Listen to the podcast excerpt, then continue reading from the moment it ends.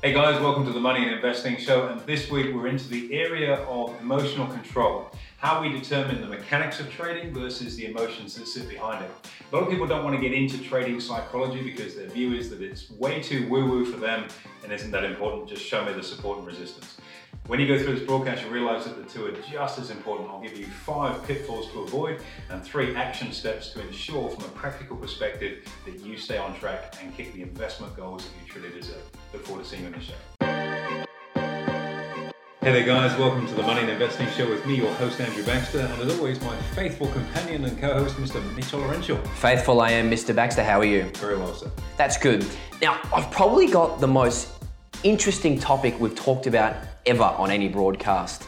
Cool. And that is, I know it is, but I'm serious about this. As content director, you know I love thinking about fresh ideas. Now we're going to take a step back from trading and hard nosed stuff. We're going to go into a little bit of how to separate your emotions from your trading. Mm, A tough one that many people make the mistake of doing. indeed. Indeed. Now, I know we could go anywhere with this and it's quite loose, but what I want to start off is is why most traders think about purely trading as mechanics. Good point. So, yeah, we do a lot of work in the trading and education space, and most people, when they want to learn to trade or learn to invest more successfully, they go on this quest, whether it's books or a program or, or a more structured um, mentoring system that we operate. Most of what they want to focus on is the mechanics. How do I buy shares? How do I decide on the right shares? How do I hit the go button? Uh, why that share versus another share, and so on and so forth, all of which are very, very important. And they're in the mechanical camp. But if you haven't at the same time built your skill set up on the emotional control, or let's call it trading psychology side of things. Uh, and trading psychology is not some sort of woo woo area, it's critically important because it's going to affect how you apply the mechanical side. I'll, I'll give you a really simple example thinking about this now. Think about driving your car. You know, you kind of get in, put your seatbelt on, turn the thing on, depending whether it's a manual or automatic, put your indicator on, pull off, drive down the street. Pretty straightforward. That's all the mechanical stuff when you learn to drive that you get taught. Mechanics, tick the box, happy days. But let's change the situational context of this. I'm having fun with this right now. Okay. Um, you've just had a massive fight with your partner. I mean, an absolute bell ringer. It's emotional. Things were thrown, words were said, and you go storming out of the place in a huff. And you go get in your car. Now, chances are you're going to get in your car, you're going to slam the door, you're going to go turn it on, you're going to go screeching off at high revs, probably carve somebody up at the lights because you're angry and you've got all this emotion running. Now, you've been taught how to drive on the mechanical basis, just like everybody else has, but as soon as there's a heightened state of emotion involved, all of that training goes out of the window, and you're just this angry person honking on the horn and carving in and out of lanes, and probably going to end up having an accident. Same thing's true with trading. You know what? I'm absolutely boiling right now thinking about this because it's so true and it makes so much sense because you get in that car hmm. and all of a sudden it's not about driving the car, you're thinking about things and you're hmm. angry and you're doing things you just wouldn't normally do. Now, when you place your first trade, as, a, as, a, as just a really basic example, you know, when you place your first trade, you, you know, your heart rate's going, there's sweat coming out of your palms, there's skin in the game, there's real money being pushed. And managing that through your whole trading career as things get a little bit more advanced or position sizes increase is paramount. Hmm. You've got to have that ability to detach yourself from emotionally and drive the car in the mechanical way that you were taught. And trading, as I say, is the same. So, yeah, a good example of that would be let's just say you've had a, a, a, a bad loss on trade and you've got to get back on the horse. But that emotion of thinking, okay, I've just lost, and it doesn't matter what the number is, whether it's $200 or $200,000, people have got to work hard for their money and it means something to somebody. So what are you bringing to that next decision? It's like, ah, gee, I've just busted two grand on that last trade. This stupid market's going against me. Better get back in and try and make it back. Uh, bet this one doesn't work either. And and all of that language and all of that emotion that's brought to the equation. Do you actually think you're presenting the best version of you at that decision? on what to Absolutely not. When to do it? And and and and this is where it goes wrong for people. It, it, it's it's a bleed over of the previous trade into the next trade, into the next trade, and that can snowball very badly into you know a really catastrophic situation where you dust yourself up, you know, pretty badly. I've seen it happen. Absolutely. And one of the things they actually taught me at uni that I've remembered, funnily enough, is a thing called representative bias, where it's where your past performance on one trade hmm. is used to justify your next trade You think about it, in reality, they've got no relation to each other. They're different businesses, different stocks, different time in the market, yet people still get them confused. What I want to ask you, and just a bit of a fun thing, a bit of a case study, what are the five biggest mistakes that traders make in relation to this emotional type situation?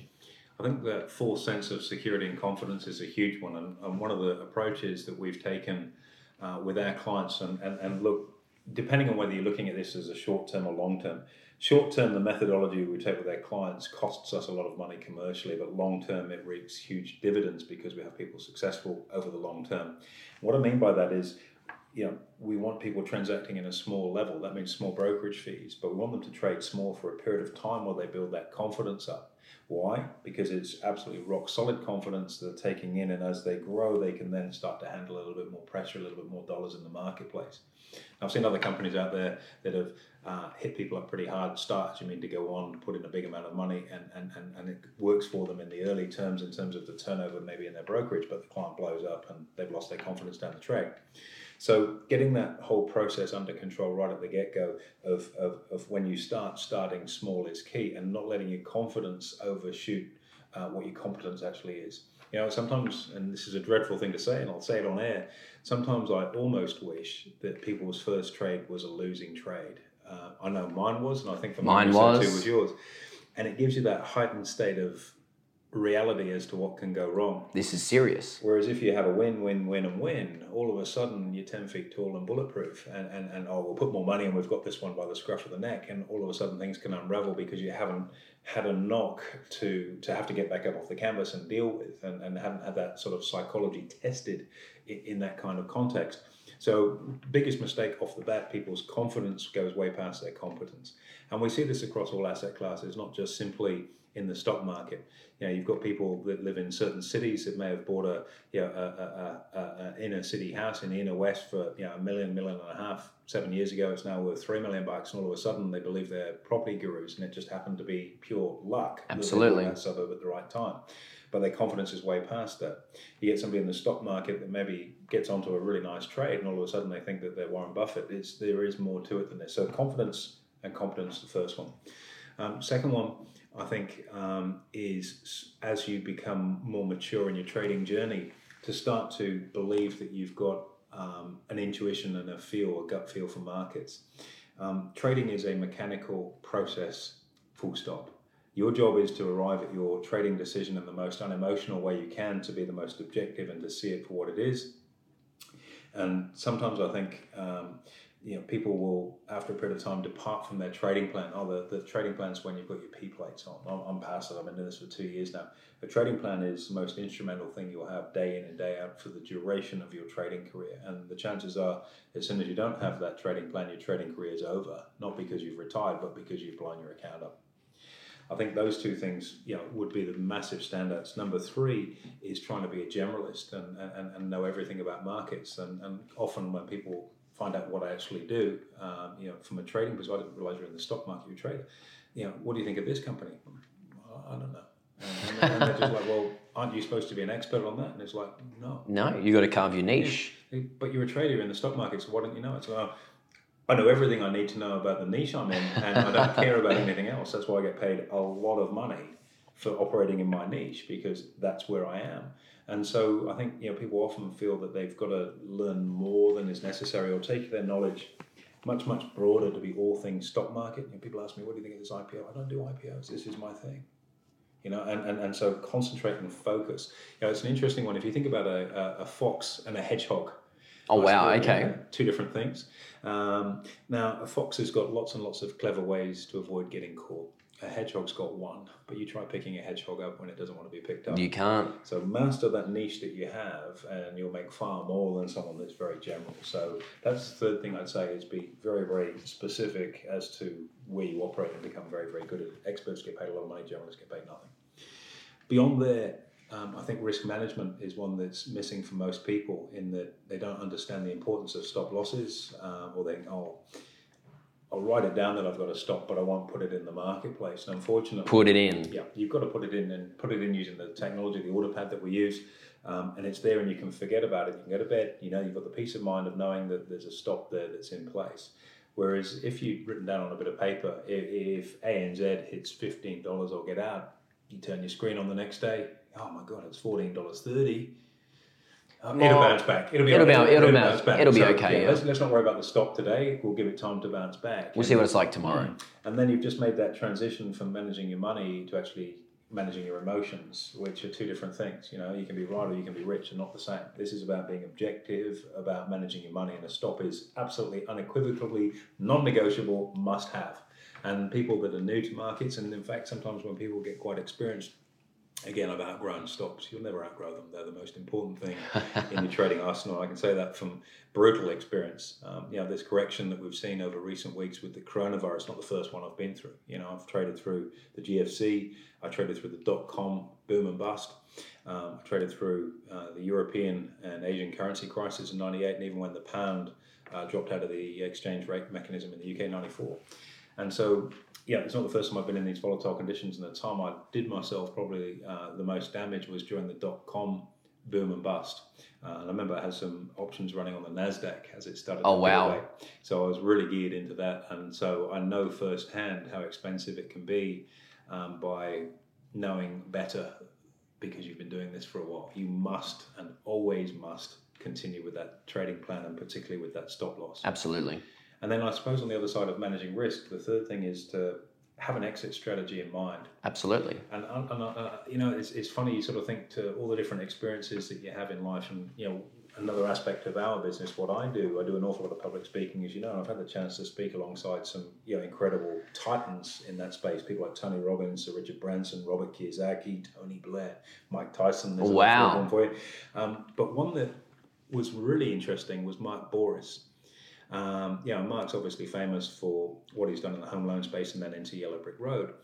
And I remember before I met him, I wasn't, I don't know if I was, I, I didn't really understand him. I thought, you know, I didn't know what motivated him. And I spent a bit of time in his company and, and, and I sort of had a 180 view.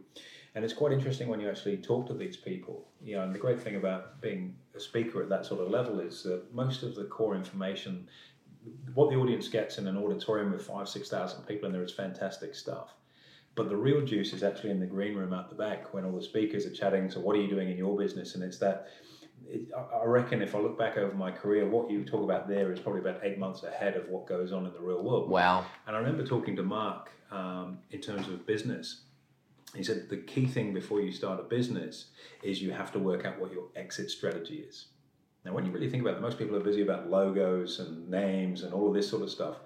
He's got that helicopter view, which is why he's been such a terrifically successful businessman and delivered amazing value in what he's done. And look, we don't have an affiliation with them, but it's someone I've got an enormous amount of respect for what he's done. Uh, and that notion that have your eye on what you're doing this for. What's your exit? So when you're getting into a trade, most people do their work on what am I going to buy.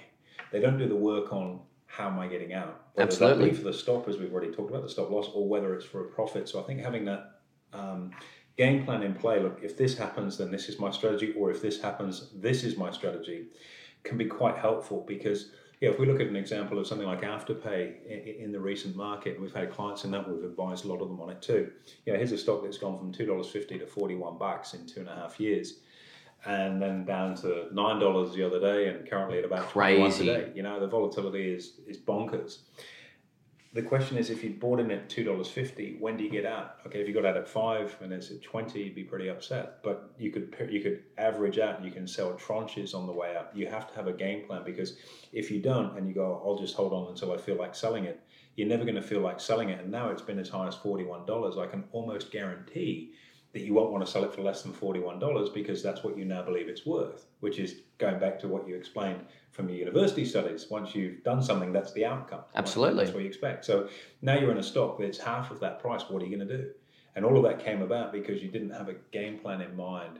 And I know this sounds so contrived where you're sort of strategizing and you're playing chess and doing it's so simple. Absolutely. But you've got to do the work on it first before there's any of this emotion of owning the stock. I mean, you think about it, and just to put it into layman's terms, it's like the way you describe it, which I've heard you say so many times, I'm almost sick of it, is the, the wet rag. It's like you've got a wet rag, you squeeze it, and the water comes out. You know, you get the easy stuff out hmm. because the harder you have to work for it, the less you're getting. Having that profit taker there, for example, that closes you out of the trade at a level you're happy with, is is where it's at. The key thing eh, eh, and that, that's exactly right. I think you know the, the the key thing that sits behind all of this, and seeing as we're talking psychology, um, let's get into that right now very briefly. Um, there's something called the endowment effect. When you own something, you value it differently. So you know if you think about, and for anyone listening to this um, podcast, you think about it, you might have a, a, coffee cup at work that's yours, and if so, it's in the canteen, anyone can use it. But if, if it, it's yours, and if somebody else uses it, you get a bit annoyed. Maybe it's in your office and it's got some really nasty stains in it. There's probably a biohazard, but it's your thing. You like it. Sure. Or maybe you've got an old pair of UGG boots at home that you know they uh, go tos when you want to feel really comfy around the house, and you go around in your sloppy Joe or your jogging bottoms and your UGG boots. They make you feel good. Or maybe you've got a couple of footy jerseys. And I know you. Oh, I've got plenty of those. The difference is, you see, if I put on my footy jerseys from your age, they're really tight, but in all the wrong places. Whereas at least yours are tight and right. But but I can't throw them away because they have that sentimental value. Now, you know, I stopped playing footy a while ago, but I still have those jerseys, and I can't imagine a circumstance where I'd want to throw them out. Now, I'm not a hugely emotional person, but they've got me. They've they've got me because of that emotional. Absolutely. Value. Trading and investing is just the same as soon as you own something, that baggage of the endowment effect will come along and you start to see your stock differently because you own it. And that's why it's so important to make your decisions on what you're going to get, when you're going to get in, when you're going to take profit, or if it goes wrong, where you're going to cut your loss before you start. And that's what a trading plan does. Absolutely. So if you want to be successful in investing, I'm not just talking about trading, whether it's in property or whether it's in other asset classes, you have to have a plan laid out before you start. And to go back to Mark Bouris, have an exit strategy in mind before you hit the go button. And it makes so much sense when you put it in that context. So, you know, there's some of the pitfalls that I see people falling into. And the worst of it, Mitch, is they're so easily fixed. But guess what? When you want to teach someone how to invest, all they want to focus on is the mechanics, and don't worry about the woo-woo stuff in the background. It's it's so prominent, and I, and I guess you know you and I spend so much time managing this stuff each and every day. I mean, how many times do we have a call from a client? Should I close out of this? Mm. I mean, do, do I take the profit on this? It's like take the profit. Yeah. Get the easy money out of there and, and have fun, enjoy, celebrate, pop a, pop a bottle of wine open. Exactly right. I and, think so, you know that, that, that, that whole notion of backing yourself takes time to build up, and most people uh, have got a voice on their shoulder from time to time, which makes them second guess. And the whole idea, I'm not talking about being schizophrenic, but I'm just talking about that, that, that nagging conversation that you have in your mind sometimes. And, and the way to eliminate that, to clear that doubt, is to have a plan and be resolute in the execution of that plan. And once you've got that, all of a sudden, you're not getting in the car and screeching off and carving people up at the lights you're driving like Miss Daisy day in and day wow. out. And that's how you don't get points on your license. I can't comment on that. I certainly can, but I can't comment on that. But that's that's how it works. It's about emotional control and that notion of yeah. When we talk about the personal development space, it's not learning how to trade. It's learning how to be a good trader. Absolutely, you can learn to trade. Simple, but can you be a good trader? And that requires that work on yourself to present the best version of you that's there. Wow, and I'm almost, I'm almost feeling already more inspired. So thank you for that. Um, look, what I want to do is that that's that's a great overview, and I really thank you very much for that insight. Let's put a ribbon around that as we always do, and mm. go into that final last couple of tips, a call to action to people who maybe have struggled with their emotional control in the past, mm. who maybe are new to the stock market and are worrying about that. Mm. What would be your advice? It's, it's something that's going to be very hard to work out on your own. So tap into a support network. We've got a whole bunch of resources, and I don't mean this to turn into a plug for what we do. That's not the purpose of this. But there's a whole bunch of resources that we can certainly help people through Australian investment education or investment business education business. Um, you know, there are a lot of books in this space, and I've, I've done a lot of work with several of the people, and there's some really, really great material out there. If you look at Brett Steenbarger's work, for example, if your mum and dad that's not for you. That's for higher end people that are doing this for a living. There's some terrific stuff in there, and that, that Brett just has his niche, which is trading psychology, and he's probably, in my opinion, one of the best people on the planet to go to in that wow, space. Okay. But it's not written in an accessible way. So we kind of dilute that down, as you know, and make it meat and potatoes and, and more practically applicable as we've kicked the can around with this. So get some get some skills on the emotional control and the psychological side. Um, and that will help you with the mechanical side infinitely. Anyone can learn the mechanics. Only a select few people have that emotional control to perfectly discharge the mechanics every time. Secondly, avoid those five pitfalls that we talked about. So, you know, don't let your confidence overshoot what you're doing, um, making sure that you always have a plan, having an exit strategy in mind before you get in, having an exit strategy for where you're going to take profit, and most importantly, being as objective as you can with that plan on the way through. They will be my big two takeaways for people. And don't overthink this, it's not that hard one of the easiest and simplest things you can do is just like you've got written here is start journaling. And you know talk about your trades or talk about the market. And, I, and i've done a lot of one-on-one work with some very very high-end traders on this. And this is absolutely fascinating. You know some people are writers and some aren't. You go okay write me down you know what was the decision making and, and, and i get them to scan and send to me every day when i'm coaching them to go through and look at how they were approaching their decision making but a better way of doing it is actually just to do a voice memo um, when you're analyzing or, or, or, talking about your trade, actually record the conversation, the dialogue that you're happening, and you'll be blown away at how mad you sound. Absolutely, you go and listen to it when you're in a non-emotional yeah. state. Oh my goodness, what was I thinking? In my mind there, you know, and, and, also the language and the advantage to, to writing it rather than typing it. A lot of people these days, everything is is, is, is electronic. The advantage to writing it is that you tend to, when you type, you have a filter. You're not going to type a swear word because typically you don't type swear words.